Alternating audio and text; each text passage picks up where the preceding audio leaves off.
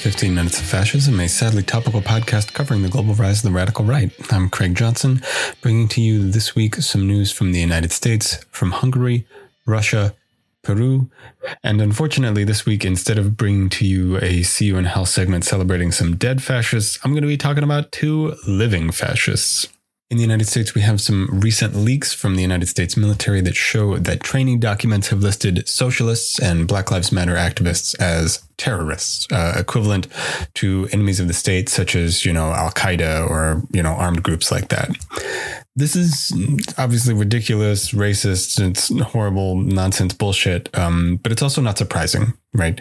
We're seeing a rightward turn, not only in United States governance and the governance of many countries throughout the world, but we're also seeing many parts of the United States establishment gearing up for something that will probably deserve to be called a dirty war. Uh, that is a uh, an extra legal fight between the right wing and the left wing in the United States uh, over state power.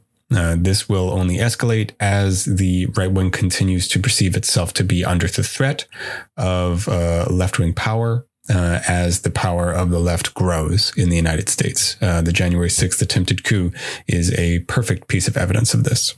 And speaking of the coup, we got some more uh, fallout uh, for those who participated in the attempted coup, uh, the storming of the United States Capitol on January 6th of this year.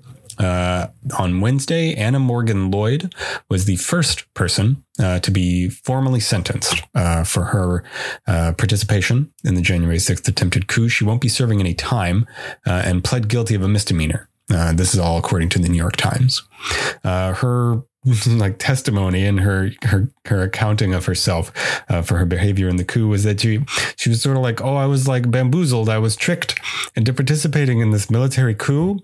Like she came to the Capitol to hear Donald Trump speak and then I guess got galvanized and caught up in the moment and stormed a government building uh, with people who were armed and violent you know because they like broke into a locked government building uh, and were chanting things about, you know, like killing and kidnapping members of Congress and the vice president. Uh, but, you know, she, you know, she said that you know, she didn't really know what she was doing. She wasn't there on purpose, blah, blah, blah, blah, blah. Uh, additional prosecution uh, for people who participated in the coup include uh, Graydon Young, uh, who is one of the members of the Oath Keepers, uh, which is a paramilitary organization uh, that spans the United States, and several of the people who are currently on trial or under investigation for their participation in the coup are members of the Oath Keepers. Uh, specifically, there's a group of about a dozen of them uh, who have been accused of conspiracy, of actually coordinating with one another in order to make the coup happen, like to organize it and to make sure that people actually entered the Capitol building uh, he has pled guilty uh, and will be testifying in a you know series of grand jury investigations and other uh, court appearances uh, regarding the participation of his uh, fellow members of the Oath Keepers and also presumably contacts with other people. Because uh, remember, there's still a lot of stuff about the January 6th coup that we don't know. Now, we don't really know the full extent of contact and interaction uh, between these outside forces, you know, the fascists on the ground and members of the Donald Trump administration or uh, you know other parts of the military security apparatus. Uh, were they in contact with some people in the capitol police force? Uh, were they in contact with some people in the dod uh, these are things that we're going to find out uh, as the uh, months roll on Outside of the United States, the UEFA Cup, which is a European wide soccer and football championship, is proving an opportunity for Viktor Orban, the Prime Minister of Hungary, uh, to test his power. Uh, I talked about last week how the country of Hungary has essentially banned all mention of queerness, gayness, lesbian, uh, transgender, anybody uh, and any person uh, who is not straight and gender conforming uh, from television uh, before the watershed, and also from all media intended for children in any capacity. Uh, this has led to some conflict because this means that there are like uh, people in other countries who are hosting UEFA matches and want to, you know, have uh, rainbow designs on their stadiums or, you know, in other parts of their building um, because of Pride Month. Um, but because Hungary prohibits this uh, and prohibits the broadcast of it, uh, UEFA has asked them to stop. Uh, so these are these are people who are running football matches or the owners of stadiums in other countries uh, who are being asked to conform to Hungary's anti-LGBTQ standards. Uh, unfortunately, this will probably be just the first of many series of checks and conflicts um, between the European Union and other European wide institutions um, and Viktor Orban's uh, extremely disgusting, prejudicial, and oppressive government forces. Uh, speaking of disgusting and prejudicial government forces, uh, Myanmar, uh, a country that has recently fallen back into military rule uh, after a successful coup uh, this year, uh, February the 1st, has reopened real serious ties with Russia. the leaders of the Myanmar government have visited the Kremlin, have visited Moscow, which has essentially legitimized its new government by deciding to replicate pre-existing military uh, connections uh, with the Myanmar government. This is especially important to the government of Myanmar because they are currently seeing a wave of anti-government violence and uprisings against the coup government. Uh, exactly how this is all going to shake out uh, remains to be seen. Finally, in Peru, we have a victory uh, for a leftist candidate and a defeat uh, for Keiko Fujimori, uh, who is the daughter of Peru's most recent dictator, Alberto Fujimori. Uh, Fujimori, that is Keiko Fujimori, uh, placed second uh, against her opponent. Uh, she lost by about 44,000 votes, an extremely slim margin, not unlike the previous losing margin that she had the last time she ran for president, uh, when she also lost by just like a razor thin margin. Uh, this reporting I'm reading is coming from The Guardian. Uh, she has been claiming in a not un Trumpian way uh, that this election was stolen from her. You know, she says that, well, I lost by 44,000 votes, but 500,000 votes were fraudulent and should be eliminated.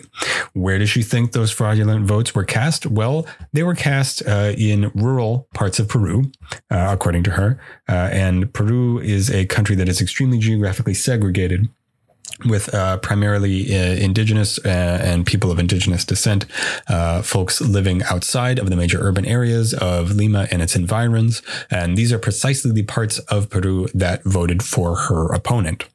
Uh, this should be extremely reminiscent to anybody who is paying attention to Donald Trump's claims about how he actually did win the election last year, and that that was because all of these fraudulent votes were cast where, well, where people who aren't white live. You know, he thought that all these fraudulent votes were cast in places like Georgia, for example. Uh, I would argue that probably Fujimori would have said all of this shit without Donald Trump as an example, you know, as a predecessor. But the fact is that his example, his pulling this kind of crap in the United States, uh, which, like it or not, is the model that many countries follow for how they organize their democracy. Uh, it really ge- legitimizes this kind of rhetoric uh, by people like Fujimori. We're not going to see the end of this anytime soon. Uh, this is also emblematic of the just centuries of racial and regional bias and discrimination by the right wing in Peru. Um, international observers have fully recognized this election. Uh, she lost in a fair election, um, but it still remains to be seen exactly how the establishment and the right wing in general in Peru uh, is going to react to this loss. So I usually close this podcast with See You in Hell, a segment celebrating the death of prominent fascists and right-wing figures throughout history. Uh, but this week I'm doing something a little bit different. I'm going to be talking about two fascists who are unfortunately still alive. Uh, one of them is from France and the other one is from the United States. Uh, the one from France is Jean-Marie Le Pen, who was born this week in history, June 20th, 1928. Uh, Le Pen is the, or was, excuse me, uh, the president of the National Front, uh, France's leading far right party. Uh, he was its president from 1972 to 2011. Le Pen was rejected from World War II anti-Nazi fighting due to his age. Uh, and in college, where he studied law, uh, he fell in with monarchists and other right-wing forces. Uh, he later joined the French Foreign Legion, uh, where he fought in Vietnam, or as the French called it, Indochina, and also in the Suez. Uh, although he arrived after after the uh, the ceasefire had already been signed, uh, and then after his military service, he made a turn into right wing political life. He was a prominent uh, political commentator and uh, strategist uh, for various right wing political forces in the mid 20th century before his entrance into politics as a candidate and party man himself. Uh, his politics are pretty much textbook right wing continental European politics. He's anti-EU. Uh, he's anti-immigrant. He's a Holocaust denier. Uh, he's discriminatory and racist against uh, people who practice Islam and people who are from uh, the Middle East or Africa. Uh, he is no longer a monarchist uh, because uh, he is probably most famous uh, for appearing in like half a dozen presidential elections in France's history uh, from the 1970s up until the 2000s.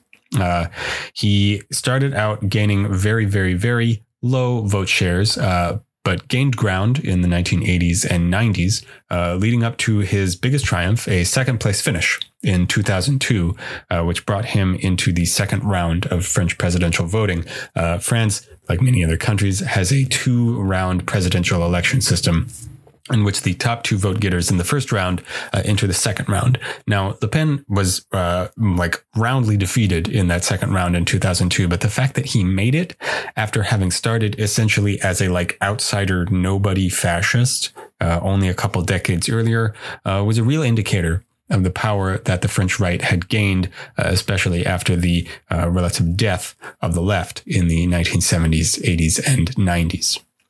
Finally, Le Pen was expelled from the party, uh, from the National Front Party, uh, as it tried to, you know, do some non-fascist rebranding uh, in the wake of its takeover by his daughter, uh, Marie Le Pen.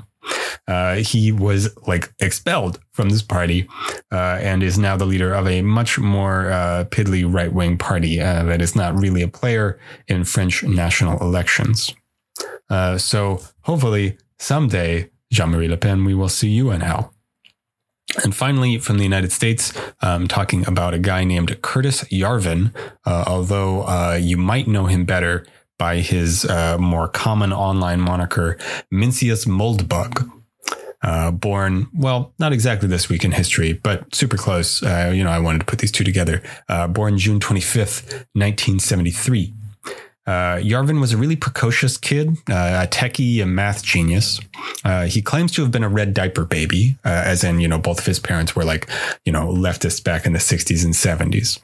Uh, he moved to Silicon Valley uh, after studying, you know, computer science and mathematics and stuff like that, where he was enamored of the hyper libertarianism of Silicon Valley in the 80s and 90s. Uh, he then transitioned from a like you know hyper you know capitalist libertarianism uh, to reactionism. Uh, he became a self-avowed reactionary, uh, and using his moniker Mencius Moldbug, became the father of a very online philosophy uh, known as the Dark Enlightenment. Uh, he promulgated this uh, philosophy on a blog that is now largely defunct uh, called Unqualified Reservations. What a fucking name. Jesus Christ. Um, essentially, uh, Yarvin claims that democracy is a failed experiment. Uh, and that the United States and indeed most societies in the world should return to elite rule uh, that the United States, uh, the experiment of democracy has failed, uh, essentially because the people in it cannot be convinced of, you know, doing exactly what they should be doing, doing the most optimal thing, uh, and that instead the country should be ruled by a society of technocratic elites, uh, essentially rule by Silicon Valley, rule by the powerful. Uh, Yarvin is an actual reactionary, like, I mean, like old time religion shit. Uh, he is a conservative to the point that he can't exactly be called a fascist quite, um, because fascists uh, typically believe in at least some kind of mass political participation. Uh, whereas Yarvin doesn't really want that. You know, he wants something more like a return to a like imagined medieval way of organizing things uh, that would promote the power of a small group of elites who are like separated out from society, you know, almost in a like sort of uh, platonic philosopher king type way. Uh, anyway, uh, Yarvin is unfortunately a relatively influential guy uh, he has supposed contact with Steve Bannon, uh, Trump's former, uh, you know, top advisor and chief of staff, and he has real direct conflict uh, with Peter Thiel, uh, who is a prominent venture capitalist and sort of like political commentator, wannabe politician in California and Silicon Valley. so, Curtis Yarvin, maybe someday we'll see you in hell. All right, that was 15 Minutes of Fascism, a sadly topical podcast covering the global rise of the radical right. I'm Craig Johnson, thanking Sleepy Kitty Arts, Sleepy Kitty Music for our intro, outro, and graphics. If you found this podcast useful, educational, inspiring, terrifying, uh, please like, share, and subscribe uh, on whatever podcast listener you used. Uh, please share it with friends, family, and comrades. Uh, and if you found it especially useful, check out my Patreon at patreon.com slash 15 minutes of fascism. That's 15 minutes of fascism, all one word. If you have any questions, comments, concerns, corrections, uh, my Gmail is 15 minutes of fascism at gmail.com. All right. I will talk to you next week.